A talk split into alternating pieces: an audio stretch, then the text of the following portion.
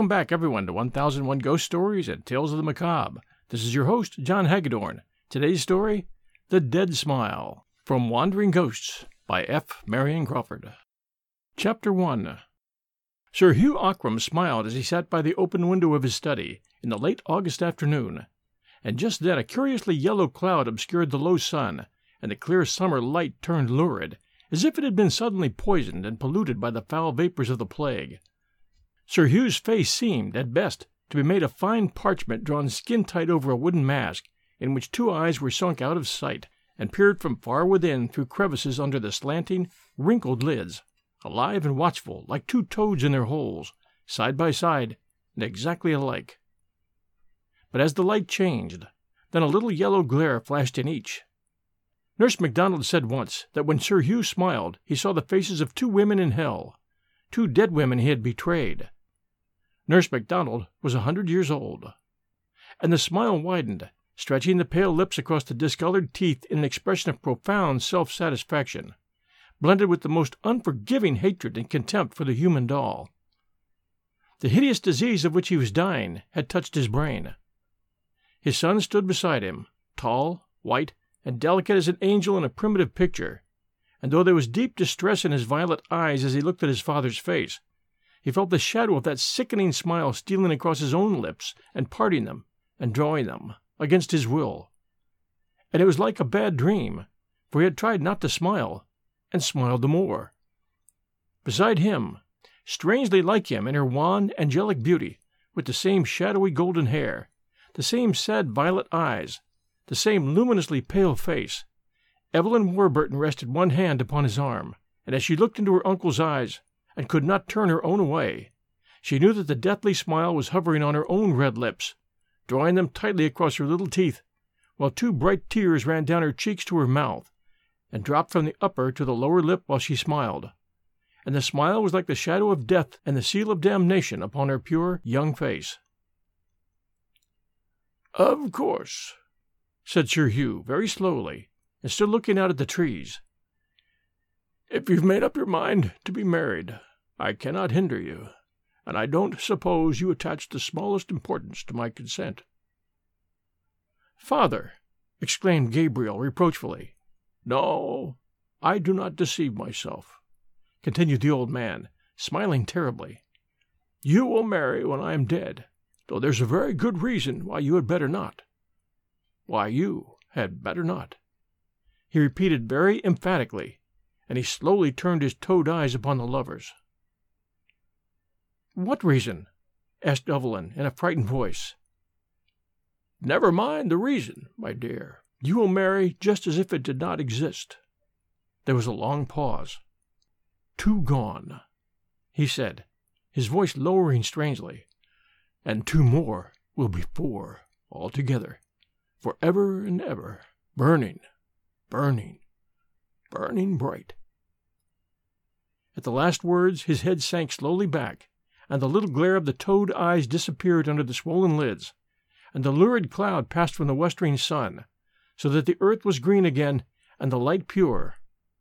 Sir Hugh had fallen asleep, as he often did in his last illness, even while speaking. Gabriel Ockram drew Evelyn away, and from the study they went out into the dim hall, softly closing the door behind them, and each audibly drew breath as though some sudden danger had been passed. They laid their hands in each other's, and their strangely like eyes met in a long look in which love and perfect understanding were darkened by the secret terror of an unknown thing. Their pale faces reflected each other's fear. It is his secret, said Evelyn at last. He will never tell us what it is. If he dies with it, answered Gabriel, let it be on his own head. On his head! echoed the dim hall.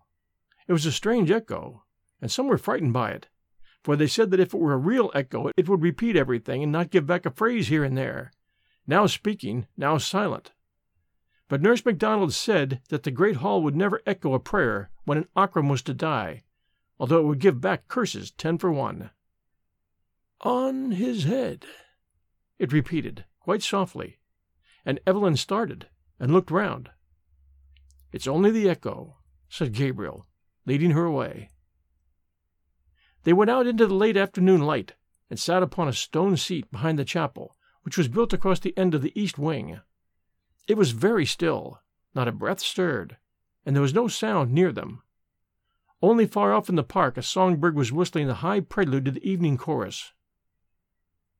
It's very lonely here, said Evelyn, taking Gabriel's hand nervously, and speaking as if she dreaded to disturb the silence. If it were dark, I should be afraid. Of what? Of me? Gabriel's sad eyes turned to her. Oh, no. How can I be afraid of you? But of the old Ockrams. They say they are just under our feet here in the north vault outside the chapel, all in their shrouds, with no coffins, as they used to bury them as they always will, as they will bury my father and me. They say an Ockram will not lie in a coffin. But that can't be true. Those are fairy tales, ghost stories. Evelyn nestled nearer to her companion, grasping his hand more tightly, and the sun began to go down. Of course they are. But there is the story of old Sir Vernon, who was beheaded for treason under James the Second. The family brought his body back from the scaffold in an iron coffin with heavy locks and they put it in the north vault. But ever afterwards, whenever the vault was opened to bury another of the family, they found the coffin wide open, and the body standing upright against the wall, and the head rolled away in a corner, smiling at it. As Uncle Hugh smiles? Evelyn shivered. Yes, I suppose so, answered Gabriel thoughtfully. Of course, I never saw it, and the vault has not been opened for thirty years, None of us have died since then. And if Uncle Hugh dies, shall you? Evelyn stopped, and her beautiful thin face was quite white. Yes, I shall see him laid there too, with his secret, whatever it is. Gabriel sighed and pressed the girl's little hand. I do not like to think of it, she said unsteadily. Oh, Gabriel, what can the secret be? He said we had better not marry, not that he forbade it, but he said it so strangely, and he smiled that smile. Her small white teeth chattered with fear, and she looked over her shoulder while drawing still closer to Gabriel. And somehow I felt it in my own face. So did I, answered Gabriel in a low, nervous voice. Nurse MacDonald. He stopped abruptly. What? What did she say? Oh, nothing. She has told me things. They would frighten you, dear. Come, it's growing chilly. He rose, but Evelyn held his hand in both of hers, still sitting and looking up into his face. But we shall be married just the same, Gabriel. Say that we shall. Of course, darling, of course. But while my father is so very ill, it's impossible. Oh, Gabriel, I wish we were married now, cried Evelyn in sudden distress. I know that something will prevent it and keep us apart. Nothing shall. Nothing? Nothing human, said Gabriel Ockram as she drew him down to her. And their faces that were so strangely alike met and touched, and Gabriel knew that the kiss had a marvelous savor of evil, but on Evelyn's lips it was like the cool breath of a sweet and mortal fear and neither of them understood, for they were innocent and young. Yet she drew him to her by her lightest touch, as a sensitive plant shivers and waves its thin leaves, and bends and closes softly upon what it wants. And he let himself be drawn to her willingly, as he would if her touch had been deadly and poisonous, for she strangely loved that half voluptuous breath of fear, and he passionately desired the nameless evil something that lurked in her maiden lips. It is as if it is as if we loved in a strange dream, she said. Mm, I fear the waking, he murmured. We shall not wake, dear. When the dream is over, it will have already turned into death, so softly that we shall not know it. But until then. She paused, and her eyes sought his, and their faces slowly came nearer. It was as if they had thoughts in their red lips that foresaw and foreknew the deep kiss of the other. Until then, she said again, very low, and her mouth was nearer to his. Dream till then, murmured his breath. We'll return with Chapter 2 right after these sponsor messages. And now, Chapter 2 of The Dead Smile. Nurse MacDonald was a hundred years old. She used to sleep sitting all bent together in a great old leathern armchair with wings, her feet in a bag footstool lined with sheepskin, and many warm blankets wrapped about her, even in summer. Beside her a little lamp always burned at night by an old silver cup in which there was something to drink. Her face was very wrinkled, but the wrinkles were so small and fine and near together that they made shadows instead of lines. Two thin locks of hair, that was turning from white to a smoky yellow again, were drawn over her temples from under her starched white cap. Every now and then she woke, and her eyelids were drawn up in tiny folds like little pink silk curtains, and her queer blue eyes looked straight before her through doors and walls and worlds to a far place beyond. Then she slept again, and her hands lay one upon the other on the edge of the blanket. The thumbs had grown longer than the fingers with age, and the joints shone in the low lamplight like polished crab apples. It was nearly one o'clock in the night, and the summer breeze was blowing the ivy branch against the panes of the window with a hushing caress. In the small room beyond, with the door ajar, the girl maid who took care of Nurse MacDonald was fast asleep. All was very quiet. The old woman breathed regularly, and her indrawn lips trembled each time as the breath went out, and her eyes were shut.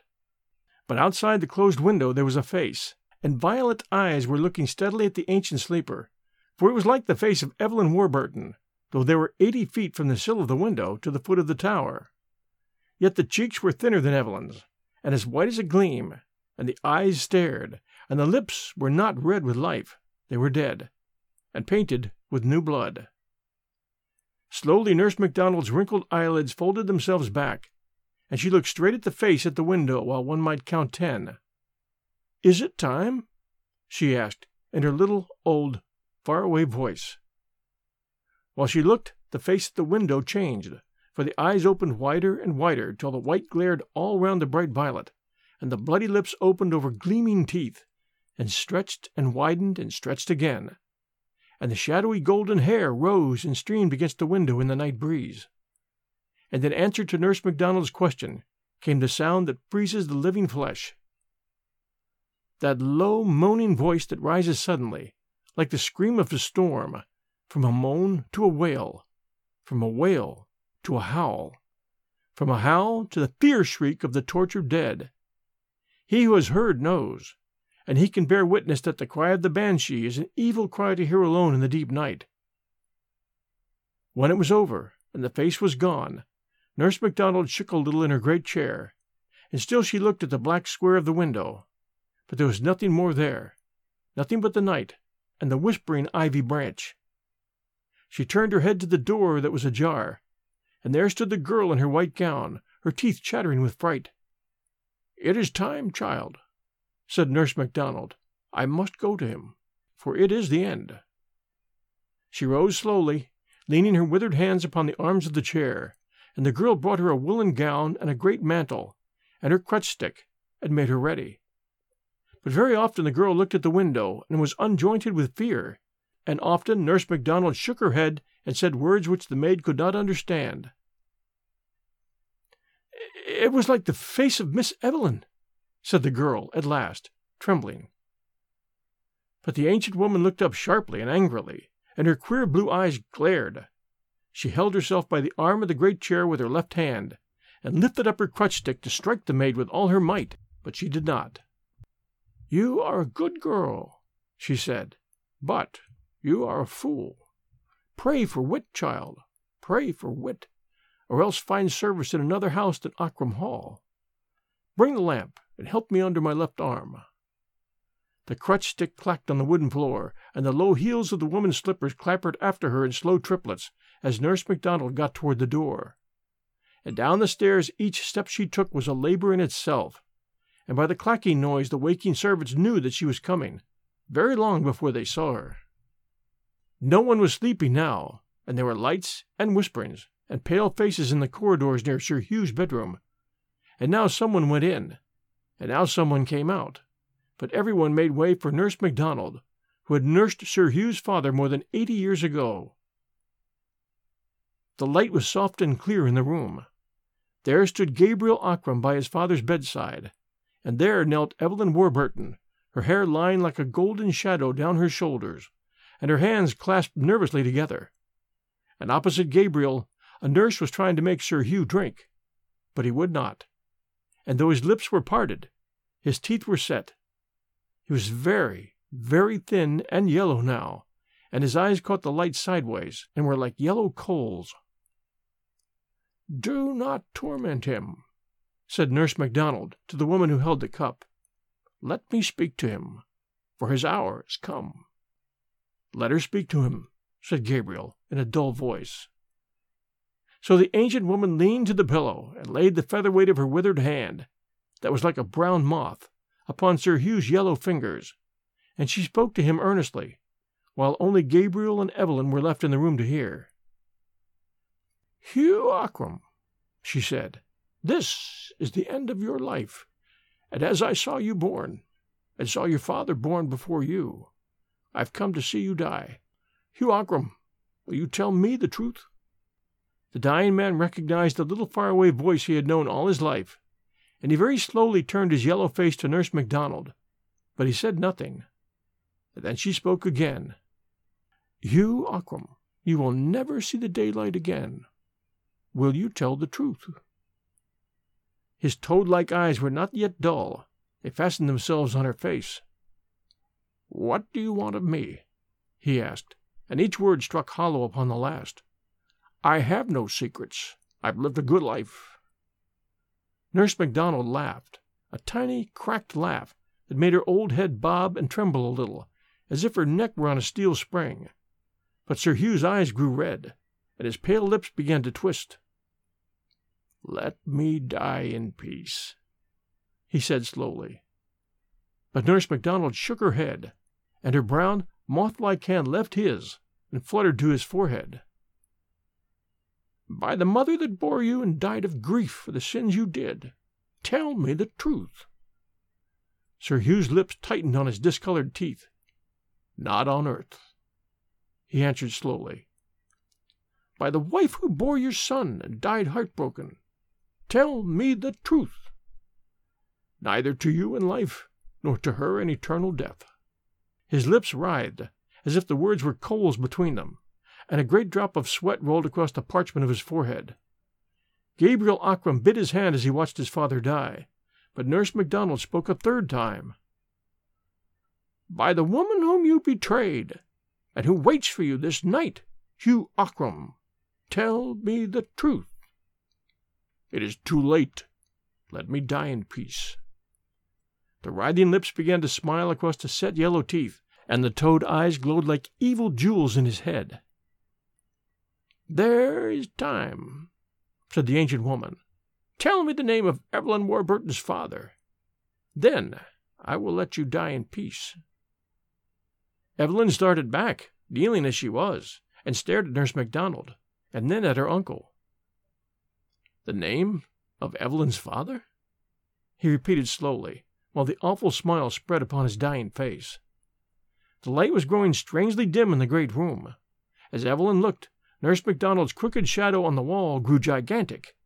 Sir Hugh's breath came thick, rattling in his throat, as death crept in like a snake and choked it back. Evelyn prayed aloud, high and clear. Then something rapped at the window, and she felt her hair rise upon her head in a cool breeze as she looked around in spite of herself. And when she saw her own white face looking in at the window, and her own eyes staring at her through the glass, wide and fearful, and her own hair streaming against the pane, and her own lips dashed with blood. She rose slowly from the floor and stood rigid for one moment, till she screamed once and fell straight back into Gabriel's arms. But the shriek that answered hers was the fear shriek of the tormented corpse, out of which the soul cannot pass for shame of deadly sins, though the devils fight in it with corruption, each for their due share. Sir Hugh Ockram sat upright in his deathbed, and saw, and cried aloud, Evelyn! His harsh voice broke and rattled in his chest as he sank down. But still Nurse Macdonald tortured him, for there was a little life left in him still. You have seen the mother as she waits for you, Hugh Ockram. Who was this girl Evelyn's father? What is his name? For the last time the dreadful smile came upon the twisted lips, very slowly, very surely now, and the toad eyes glared red, and the parchment face glowed a little in the flickering light. For the last time words came. They know it in hell. Then the glowing eyes went out quickly, the yellow face turned waxen pale, and a great shiver ran through the thin body as Hugh Ockram died. But in death he still smiled, for he knew his secret and kept it still on the other side, and he would take it with him, to lie with him forever in the north vault of the chapel where the Ockrams lie uncoffined in their shrouds, all but one. Though he was dead, he smiled, for he had kept his treasure of evil truth to the end, and there was none left to tell the name he had spoken, but there was all the evil he had not undone left to bear fruit. As they watched, Nurse Macdonald and Gabriel, who held Evelyn still unconscious in his arms while he looked at the father, they felt the dead smile crawling along their own lips, the ancient crone, and the youth with the angel's face. Then they shivered a little, and both looked at Evelyn as she lay with her head on his shoulder. And though she was very beautiful, the same sickening smile was twisting her young mouth too, and it was like the foreshadowing of a great evil which they could not understand. But by and by they carried Evelyn out, and she opened her eyes, and the smile was gone. From far away in the great house, the sound of weeping and crooning came up the stairs and echoed along the dismal corridors, for the women had begun to mourn the dead master, after the Irish fashion, and the hall had echoes of its own all that night, like the far off wail of the banshee among forest trees. When the time was come, they took Sir Hugh in his winding sheet on a trestle bier, and bore him to the chapel, and through the iron door, and down the long descent to the north vault, with tapers, to lay him by his father. And two men went in first to prepare the place, and came back staggering like drunken men, and white, leaving their lights behind them. But Gabriel Ockram was not afraid, for he knew. And he went in alone, and saw that the body of Sir Vernon Ockram was leaning upright against a stone wall, and that its head lay on the ground near by with the face turned up. And the dry leathern lips smiled horribly at the dried up corpse, while the iron coffin, lined with black velvet, stood open on the floor. Then Gabriel took the thing in his hands, for it was very light, being quite dried by the air of the vault and those who peeped in from the door saw him lay it in the coffin again, and it rustled a little, like a bundle of reeds, and sounded hollow as it touched the sides and the bottom. They also placed the head upon the shoulders, and shut down the lid, which fell to with a rusty spring that snapped. After that they laid Sir Hugh beside his father, with the trestle bier on which they had brought him, and they went back to the chapel. But when they saw one another's faces, master and men, they were all smiling with the dead smile of the corpse they had left in the vault, so that they could not bear to look at one another until it had faded away. Chapter 3 Gabriel Ockram became Sir Gabriel, inheriting the baronetcy with the half ruined fortune left by his father. And still Evelyn Warburton lived at Ockram Hall, in the south room that had been hers ever since she could remember anything. She could not go away, for there were no relatives to whom she could have gone, and besides, there seemed to be no reason why she should not stay. The world would never trouble itself to care what the Ockrams did on their Irish estates, and it was long since the Ockrams had asked anything of the world. So Sir Gabriel took his father's place at the dark old table in the dining room, and Evelyn sat opposite to him, until such time as their mourning should be over, and they might be married at last. And meanwhile their lives went on as before, since Sir Hugh had been a hopeless invalid during the last year of his life, and they had seen him but once a day for a little while, spending most of their time together in a strangely perfect companionship. But though the late summer saddened into autumn, and autumn darkened into winter, and storm followed storm, and rain poured on rain through the short days and the long nights, yet Ockram Hall seemed less gloomy since Sir Hugh had been laid in the north vault beside his father. And at Christmastide Evelyn decked the great hall with holly and green boughs, and huge fires blazed on every hearth. Then the tenants were all bidden to a New Year's dinner, and they ate and drank well, while Sir Gabriel sat at the head of the table. Evelyn came in when the port wine was brought, and the most respected of the tenants made a speech to propose her health. It was long, he said, since there had been a Lady Ockram. Sir Gabriel shaded his eyes with his hand and looked down at the table, but a faint color came into Evelyn's transparent cheeks. But, said the gray haired farmer, it was longer still since there had been a Lady Ockram so fair as the next was to be, and he toasted the health of Evelyn Warburton. Then all the tenants all stood up and shouted for her, and Sir Gabriel stood up likewise, beside Evelyn. And when the men gave the last and loudest cheer of all, there was a voice, not theirs, above them all, higher, fiercer, louder, a scream not earthly, shrieking for the bride of Ockram Hall. And the holly and green boughs over the great chimney piece shook and slowly waved as if a cool breeze were blowing over them. But the men turned very pale, and many of them set down their glasses, but others let them fall upon the floor for fear. And looking into one another's faces, they were all smiling strangely, a dead smile, like dead Sir Hugh's. One cried out words in Irish, and the fear of death was suddenly upon them all, so that they fled in panic, falling over one another like wild beasts in the burning forest, when the thick smoke runs along before the flame, and the tables were overset, and drinking glasses and bottles were broken in heaps, and the dark red wine crawled like blood upon the polished floor. Sir Gabriel and Evelyn stood alone at the head of the table before the wreck of the feast, not daring to turn to see each other, for each knew that the other smiled. But his right arm held her, and his left hand clasped her right as they stared before them, and but for the shadows of her hair, one might not have told their two faces apart. They listened long, but the cry came not again, and the dead smile faded from their lips while each remembered that Sir Hugh Ockram lay in the north vault, smiling in his winding sheet, in the dark, because he had died with the secret. So ended the tenants' New Year's dinner. But from that time on Sir Gabriel grew more and more silent, and his face grew even paler and thinner than before. Often, without warning and without words, he would rise from his seat, as if something moved him against his will, and he would go out into the rain or the sunshine to the north side of the chapel, and sit on the stone bench, staring at the ground as if he could see through it, and through the vault below, and through the white winding sheet in the dark to that dead smile that would not die. Always when he went out in that way, Evelyn came out presently and sat beside him. Once, too, as in summer, their beautiful faces came suddenly near, and their lids drooped, and their red lips were almost joined together.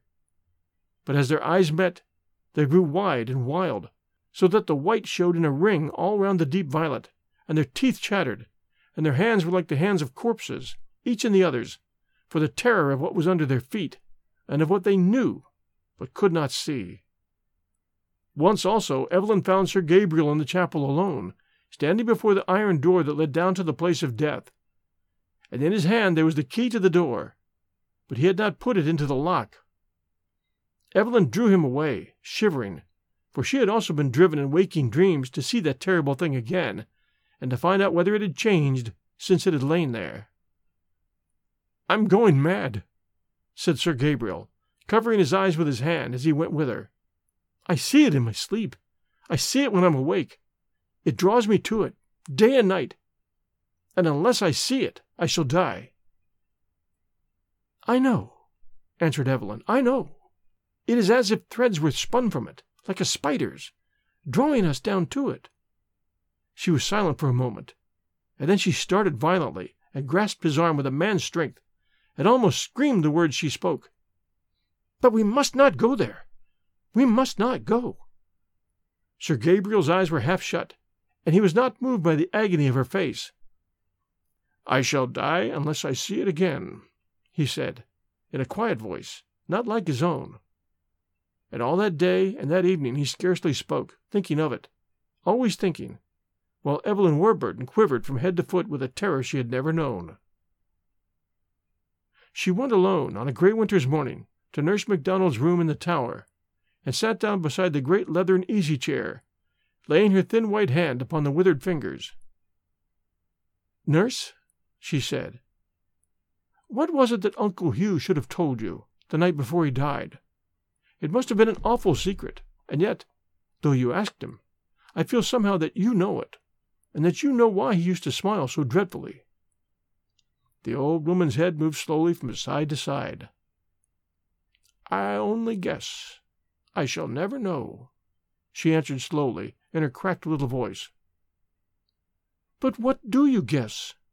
Who am I? Why did you ask who my father was? You know I am Colonel Warburton's daughter, and my mother was Lady Ockram's sister, so that Gabriel and I are cousins. My father was killed in Afghanistan. What secret can there be? I do not know. I can only guess. Guess what? asked Evelyn imploringly, and pressing the soft, withered hands as she leaned forward. But Nurse MacDonald's wrinkled lids dropped suddenly over her queer blue eyes, and her lips shook a little with her breath, as if she were asleep. Evelyn waited. By the fire the Irish maid was knitting fast, and the needles clicked like three or four clocks ticking against each other and the real clock on the wall solemnly ticked alone, checking off the seconds of the woman who was a hundred years old and had not many days left. Outside, the ivy branch beat the window in the wintry blast as it had beaten against the glass a hundred years ago. Then, as Evelyn sat there, she felt again the waking of a horrible desire, the sickening wish to go down, down to the thing in the north vault, and to open the winding sheet, and see whether it had changed and she held Nurse MacDonald's hands as if to keep herself in her place and fight against the appalling attraction of the evil deed. But the old cat that kept Nurse MacDonald's feet warm, lying always on the bag footstool, got up and stretched itself, and looked up into Evelyn's eyes, while its back arched, and its tail thickened and bristled, and its ugly pink lips drew back in a devilish grin, showing its sharp teeth. Evelyn stared at it, half fascinated by its ugliness. Then the creature suddenly put out one paw with all its claws spread and spat at the girl, and all at once the grinning cat was like the smiling corpse far down below, so that Evelyn shivered down to her small feet and covered her face with her free hand, lest Nurse MacDonald should wake and see the dead smile there, for she could feel it on her face. The old woman had already opened her eyes again, and she touched her cat with the end of her crutch stick, whereupon its back went down and its tail shrunk, and it sidled back to its place on the bag footstool. But its yellow eyes looked up sideways at Evelyn, between the slits of its lids. What is it that you guess, nurse? asked the young girl again. A bad thing, a wicked thing, but I dare not tell you, lest it might not be true, and the very thought should hurt your life. For if I guess right, he meant that you should not know, and that you too should marry, and pay for his old sin with your souls. He used to tell us that we ought not to marry.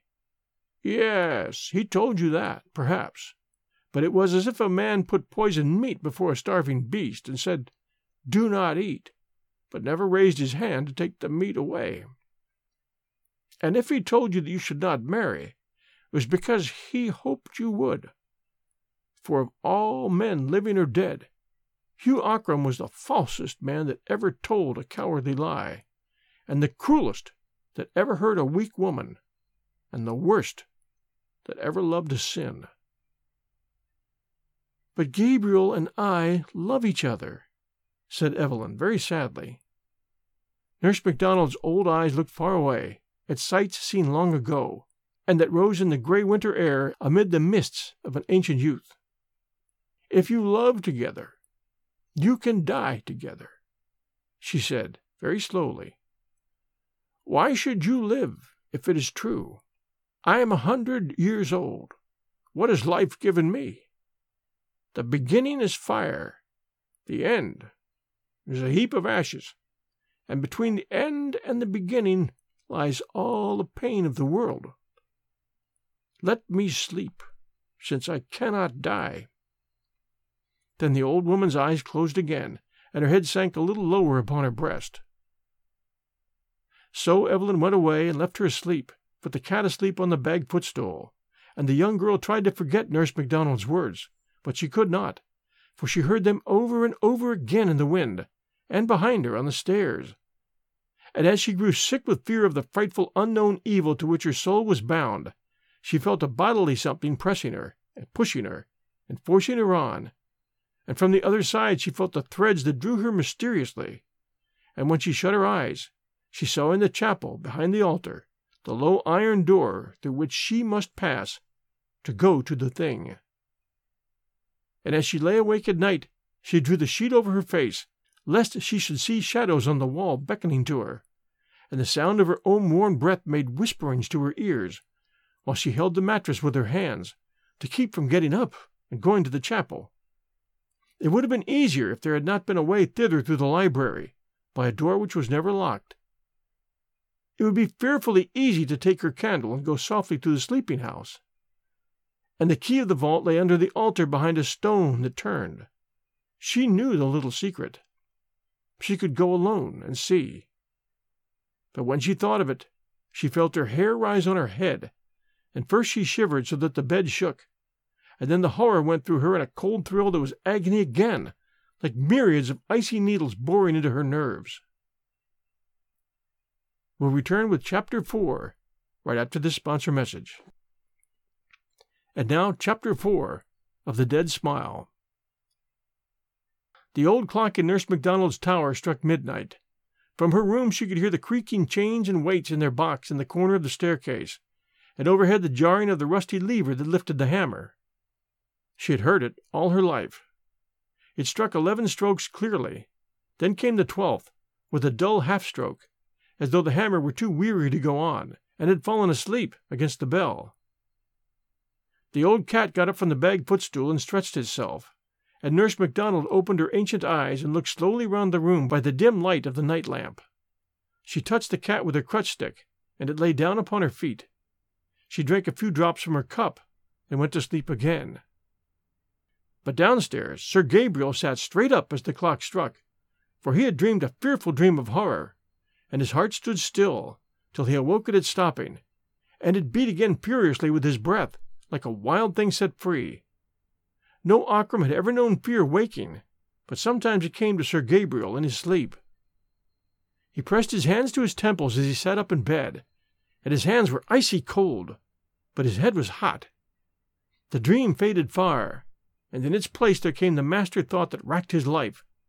With the thought also came the sick twisting of his lips in the dark that would have been a smile. Far off, Evelyn Warburton dreamed that the dead smile was on her mouth, and awoke, starting with a little moan, her face in her hands, shivering. But Sir Gabriel struck a light and got up and began to walk up and down his great room. It was midnight, and he had barely slept an hour, and in the north of Ireland the winter nights are long. I shall go mad, he said to himself, holding his forehead. He knew that it was true. For weeks and months the possession of the thing had grown upon him like a disease, till he could think of nothing without thinking first of that.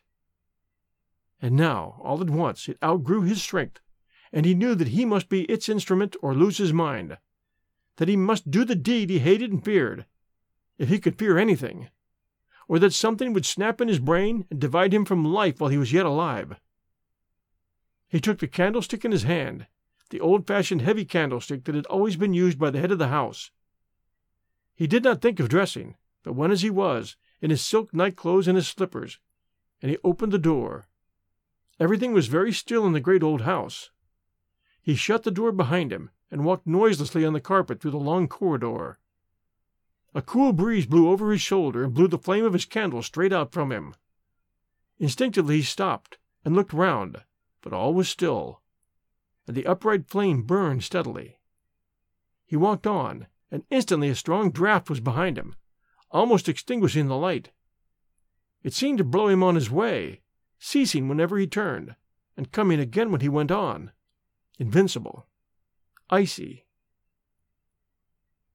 Down the great staircase to the echoing hall he went, seeing nothing but the flaring flame of the candle standing away from him over the guttering wax, while the cold wind blew over his shoulder and through his hair.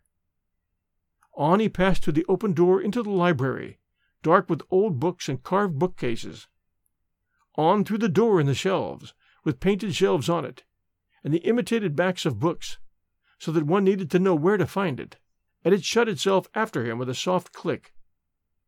He entered the low arched passage, and though the door was shut behind him and fitted tightly in its frame, still the cold breeze blew the flame forward as he walked. And he was not afraid, but his face was very pale, and his eyes were wide and bright, looking before him, seeing already in the dark air the picture of the thing beyond. But in the chapel he stood still, his hand on the little turning stone tablet in the back of the stone altar.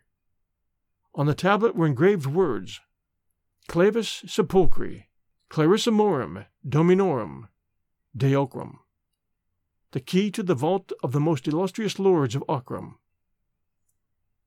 Sir Gabriel paused and listened. He fancied that he heard a sound far off in the great house, where all had been so still, but it did not come again. Yet he waited at the last, and looked at the low iron door. Beyond it, down the long descent, lay his father, uncoffined, six months dead, corrupt, terrible in its clinging shroud. The strangely preserving air of the vault could not yet have done its work completely. But on the thing's ghastly features, with their half dried, open eyes, there would still be the frightful smile with which the man had died, the smile that haunted. As the thought crossed Sir Gabriel's mind, he felt his lips writhing, and he struck his own mouth in wrath with the back of his hand so fiercely that a drop of blood ran down his chin, and another, and more, falling back in the gloom upon the chapel pavement. But still his bruised lips twisted themselves. He turned the tablet by the simple secret.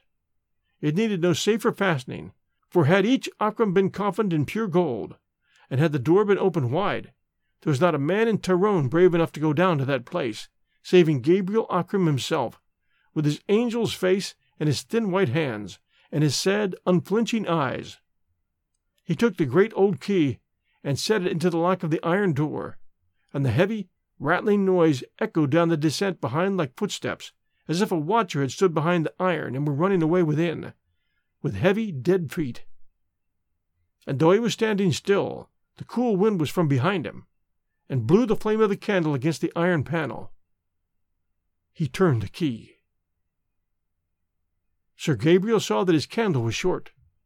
There were new ones on the altar, with long candlesticks, and he lit one, and left his own burning on the floor. As he set it down on the pavement, his lip began to bleed again, and another drop fell upon the stones. He drew the iron door open and pushed it back against the chapel wall, so that it should not shut of itself while he was within, and the horrible draught of the sepulchre came up out of the depths in his face, foul and dark. He went in. But though the fetid air met him, yet the flame of the tall candle was blown straight from him against the wind, while he walked down the easy incline with steady steps, his loose slippers slapping the pavement as he trod. He shaded the candle with his hand, and his fingers seemed to be made of wax and blood as the light shone through them. And in spite of him, the unearthly draught forced the flame forward till it was blue over the black wick, and it seemed as if it must go out. But he went straight on, with shining eyes. The downward passage was wide, and he could not always see the walls by the struggling light, but he knew when he was in the place of death by the larger, drearier echo of his steps in the greater space, and by the sensation of a distant blank wall. He stood still, almost enclosing the flame of the candle in the hollow of his hand. He could see a little, for his eyes were growing used to the gloom. Shadowy forms were outlined in the dimness, where the biers of the Ockram stood crowded together, side by side, each with its straight, shrouded corpse, strangely preserved by the dry air, like the empty shell that the locust sheds in the summer. And a few steps before him he saw clearly the dark shape of headless Sir Vernon's iron coffin, and he knew that nearest to it lay the thing he sought. He was as brave as any of those dead men had been, and they were his fathers, and he knew that sooner or later he should lie there himself, beside Sir Hugh, slowly drying to a parchment shell. But he was still alive, and he closed his eyes a moment, and three great drops stood on his forehead. Then he looked again, and by the whiteness of the winding sheet he knew his father's corpse, for all the others were brown with age, and moreover, the flame of the candle was blown toward it. He made four steps till he reached it, and suddenly the light burned straight and high, shedding a dazzling yellow glare upon the fine linen that was all white, save over the face and where the joined hands were laid on the breast. And at those places ugly stains had spread, darkened with outlines of the features and of the tight clasped fingers. There was the frightful stench of drying death. As Sir Gabriel looked down, something stirred behind him, softly at first, then more noisily, and something fell to the stone floor with a dull thud and rolled up to his feet. He started back, and saw a withered head lying almost face upward on the pavement, grinning at him. He felt the cold sweat standing on his face, and his heart beat painfully. For the first time in all his life, that evil thing which men call fear was getting a hold of him, checking his heartstrings as a cruel driver checks a quivering horse, clawing at his backbone with icy hands, lifting his hair with freezing breath, climbing up and gathering in his midriff with leaden weight.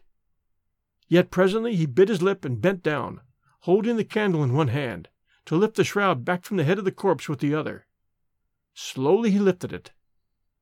Then it clove to the half dried skin of the face, and his hand shook as if someone had struck him on the elbow. But half in fear and half in anger at himself, he pulled it, so that it came away with a little ripping sound. He caught his breath as he held it, not yet throwing it back, and not yet looking. The horror was working in him, and he felt that old Vernon Ockram was standing up in his iron coffin headless, yet watching him with the stump of his severed neck. While he held his breath, he felt the dead smile twisting his own lips. In sudden wrath at his own misery, he tossed the death stained linen backward, and looked at last. He ground his teeth, lest he should shriek aloud. There it was, the thing that haunted him, that haunted Evelyn Warburton, that was like a blight on all that came near him. The dead face was blotched with dark stains, and the thin gray hair was matted about the discolored forehead. The sunken lids were half open, and the candlelight gleamed on something foul where the toad eyes had lived. But yet the dead thing smiled, as it had smiled in life.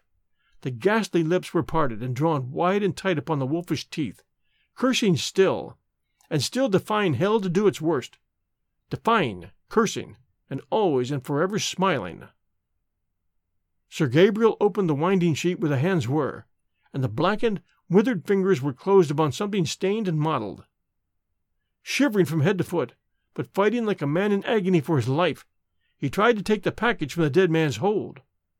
But as he pulled at it, the claw like fingers seemed to close more tightly, and when he pulled harder, the shrunken hands and arms rose from the corpse with a horrible look of life following his motion. Then, as he wrenched the sealed packet loose at last, the hands fell back into their place, still folded. He set down the candle on the edge of the bier to break the seals from the stout paper and kneeling on one knee, to get a better light, he read what was within, written long ago in Sir Hugh's queer hand. He was no longer afraid. He read how Sir Hugh had written it all down that it might perchance be a witness of evil and of his hatred. How he had loved Evelyn Warburton, his wife's sister, and how his wife had died of a broken heart with his curse upon her, and how Warburton and he had fought side by side in Afghanistan, and Warburton had fallen, but Ockram had brought his comrade's wife back a full year later, and little Evelyn, her child, had been born in Ockram Hall. And next, how he had wearied of the mother, and she had died like her sister with his curse upon her. And then, how Evelyn had been brought up as his niece, and how he had trusted that his son Gabriel and his daughter, innocent and unknowing, might love and marry, and the souls of the women he had betrayed might suffer another anguish before eternity was out. And last of all, he hoped that some day, when nothing could be undone, the two might find his writing and live on, not daring to tell the truth for their children's sake and the world's word, man and wife. This he read, kneeling beside the corpse in the north vault, by the light of the altar candle, and when he had read it all, he thanked God aloud that he had found the secret in time. But when he rose to his feet and looked down at the dead face, it was changed, and the smile was gone from it forever, and the jaw had fallen a little, and the tired, dead lips were relaxed. And then there was a breath behind him and close to him, not cold, like that which had blown the flame of the candle as he came, but warm and human. Gabriel turned suddenly.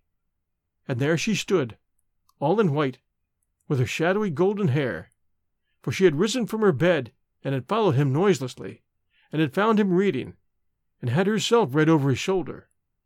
He started violently when he saw her, for his nerves were unstrung, and then he cried out her name in the still place of death. Evelyn! My brother! She answered softly and tenderly, putting out both hands to meet his. Thanks for joining us for The Dead Smile by F. Marion Crawford. If you're enjoying 1001 Ghost Stories and Tales of the Macabre, please do send us a review. If your host accepts reviews, we would appreciate that very much. If not, you can always email us at 1001storiespodcast at gmail.com. Until next Sunday night, everyone, stay safe, and we'll be back soon.